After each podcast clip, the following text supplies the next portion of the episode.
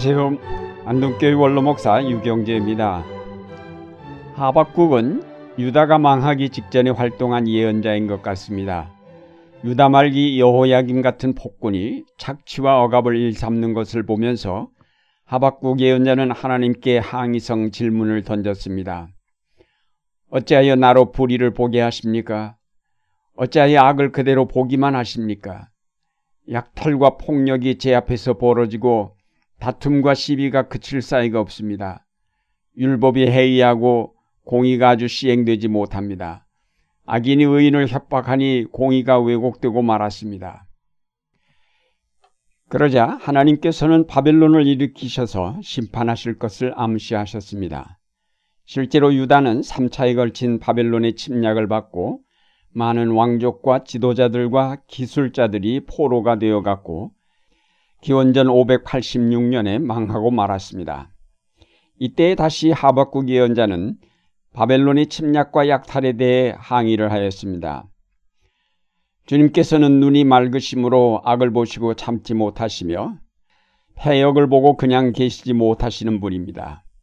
그런데 어찌하여 배신자들을 보고만 계십니까? 악한 민족이 착한 백성을 삼켜도 조용히만 계십니까? 하박국 예언자는 이 질문에 대한 대답을 들으려고 망대에 올랐다고 하였습니다. 예언자는 거기서 비록 더디더라도 그때를 기다려라. 반드시 오고야 만다. 늦어지지 않을 것이다. 라는 하나님의 응답을 받았습니다. 하박국 예언자는 왜 망대에 올라가서 하나님의 대답을 기다렸을까요? 예언자가 하나님을 만나려면 골방이나 동굴에 들어가 기도하면서 기다리는 것이 보통인데 하박국은 망대에 올라가서 기다렸습니다. 여기에는 상징적인 의미가 있다고 하겠습니다. 첫째로 하박국이 망대에 올라간 것은 그 자신을 파수꾼이라고 생각하였기 때문일 것입니다. 파수꾼은 성을 지키는 중요한 사명을 가졌기에 그들이 서는 망대는 거룩한 곳이라고 할 수 있습니다. 파수꾼은 그만큼 소명의식이 투철하지 않으면 그 사명을 제대로 감당할 수 없습니다.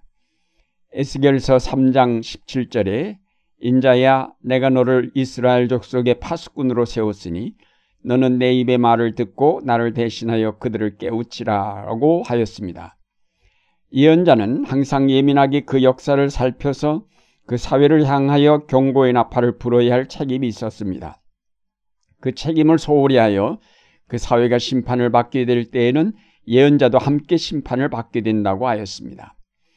하박국은 혼돈의 시대에 살면서 무엇이 하나님의 뜻인지 잘 분별할 수가 없었던 것 같습니다. 많은 의문이 생겨나면서 도대체 하나님께서 행하시고자 하시는 것이 무엇인지 잘 알지 못하였습니다. 그래서 그는 망대에 올라가 하나님의 대답을 기다렸습니다. 자기 자신이 바로 그 시대의 파수꾼임을 확인하면서 따라서 누구보다도 먼저 하나님의 뜻을 알아야겠다는 책임감 때문에 망대에 올랐을 것입니다. 오늘날의 교회는 그 시대의 어떤 기관이나 사람보다 가장 먼저 하나님이 이루시는 역사를 살피고 그 뜻을 알아야 할 자리에 있습니다. 다시 말해서 교회는 이 시대의 예언자의 역할을 떠맡고 있습니다. 그것은 곧 교회가 이 시대의 파수꾼임을 의미하기도 합니다. 따라서 교회는 파수꾼으로서의 사명과 책임을 의식하여야 할 것입니다. 그런데 한국 교회는 바로 이 예언자의 사명을 별로 중하게 생각하지 않는 것 같습니다. 교회들이 모두 자신을 배불리고 확장하는 일에만 신경을 쓰느라 자기가 책임 맡고 있는 성읍인 이 사회에 대해서는 관심을 두지 않았습니다. 결국 파수꾼이 자기 사명을 저버린 것입니다. 이제 교회는 정신을 차리고 깨어 일어나 파수꾼의 사명을 감당하기 위해 망대에 올라서야 하겠습니다. 특히 오늘의 국제정세나 우리 사회가 지극히 혼란스러운 때이기에 어느 때보다도 예언자가 필요한 때입니다. 하박국처럼 우리도 무엇이 하나님의 뜻인지 잘 알 수 없는 혼란한 시대에 어디에 그의 뜻이 있는지 묻고 호소하고 부르짖으며 하나님의 응답을 기다리기 위해 망대에 올라가야 할 것입니다. 한국교회는 어서 속히 깨어 일어나 예언자적 기능을 올바로 감당할 수 있도록 자기 정체성을 분명히 회복하여야 하겠습니다. 둘째로 하박국의 연자가 망대에 오른 것은 두루 살피기 위해서입니다. 옛날 이스라엘의 성들은 산 위에 세워졌기 때문에 그 성의 망대는 가장 높은 곳이며 그래서 산 아래 멀리까지 두루 살필 수 있는 곳입니다. 그런 관점에서 보면 망대는 가장 그 시대를 잘 살필 수 있는 자리를 상징합니다. 하박국은 그 시대가 하도 혼란스러워 무엇이 무엇인지 종잡을 수 없게 되자 훌쩍 그는 망대에 올라가 좀 더 멀리, 좀 더 넓게 두루 살펴보고자 했던 것이 아닐까요? 오늘 한국교회가 제대로 예언자의 사명을 감당하려면 이 시대의 변화와 흐름을 멀리 넓게 바라볼 수 있는 망대에 올라야 할 것입니다. 한국교회가 맡겨주신 예언자의 사명을 올바로 감당하려면 그의 말씀을 통하여 그 시야를 넓혀야 할 것입니다. 우리는 구원받은 하나님의 자녀들입니다. 따라서 이 세상을 보는 관점이 달라진 사람들입니다. 이 세상에서 잘 살고 성공하는 것이 우리의 목표가 아닙니다. 우리의 목표는 하나님 나라를 이루는 데 있습니다. 영원한 생명을 향하여 나가는 데 있습니다. 따라서 우리의 시야를 이 세상에 고정시켜서는 안 되고 하나님의 나라를 바라보고 영원한 생명의 세계를 비전으로 간직해야 합니다. 하박국은 망대에서 하나님의 응답을 들었는데 더딜지라도 기다리라는 것이었습니다. 다시 말해서 시대가 아무리 혼란하고 문제가 아무리 많아도 조급해하지 말고 하나님의 역사를 기다리라는 말씀입니다. 그러면서 4절에서 악인은 마음이 교만하고 정직하지 못함으로 살아남지 못할 것이나 의로운 사람은 믿음으로 살 것이라고 하였습니다. 차분하게 하나님의 역사를 기다리는 의인들은 시대가 아무리 혼란해도 이리저리 흔들리지 않고 하나님의 나라를 목표로 진실한 삶을 추구해 간다는 말씀입니다. 끝으로 하박국이 망대에 오른 것은 거기서 들은 말씀을 그 백성에게 외치기 위함이었을 것입니다. 망대에 선 파수꾼이 침략하는 적군을 발견하게 되면 나팔을 불어 그 성의 경고를 발하였습니다.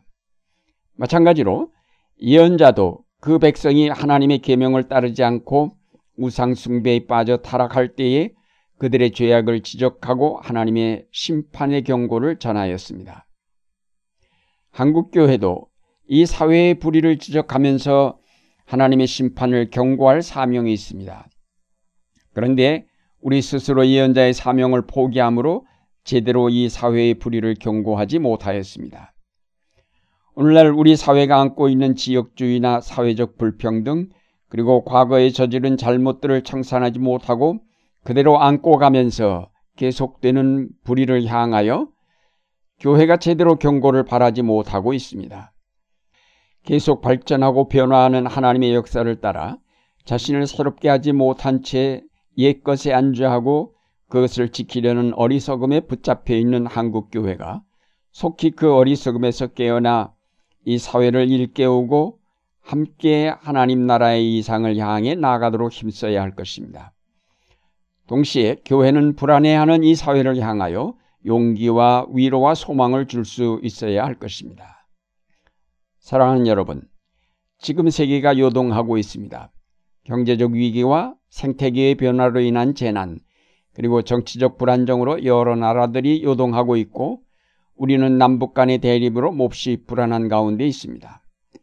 이러한 때에 우리는 망대에 올라 이 시대를 살피고 경고를 바라며 또 멀리 바라보면서 하나님께로부터 오는 희망을 전하는 예언자의 사명을 올바로 감당해 가야 하겠습니다. 하나님께 대한 믿음을 굳게 지니고 조급해하거나 불안해하지 말고 더딜지라도 하나님의 역사를 기다리는 그리스도인들이 되어야 하겠습니다. 이 시대의 경랑 때문에 불안해하는 사람들에게 희망을 이야기하고 용기를 불어넣는 하나님의 일꾼들이 되어야 하겠습니다.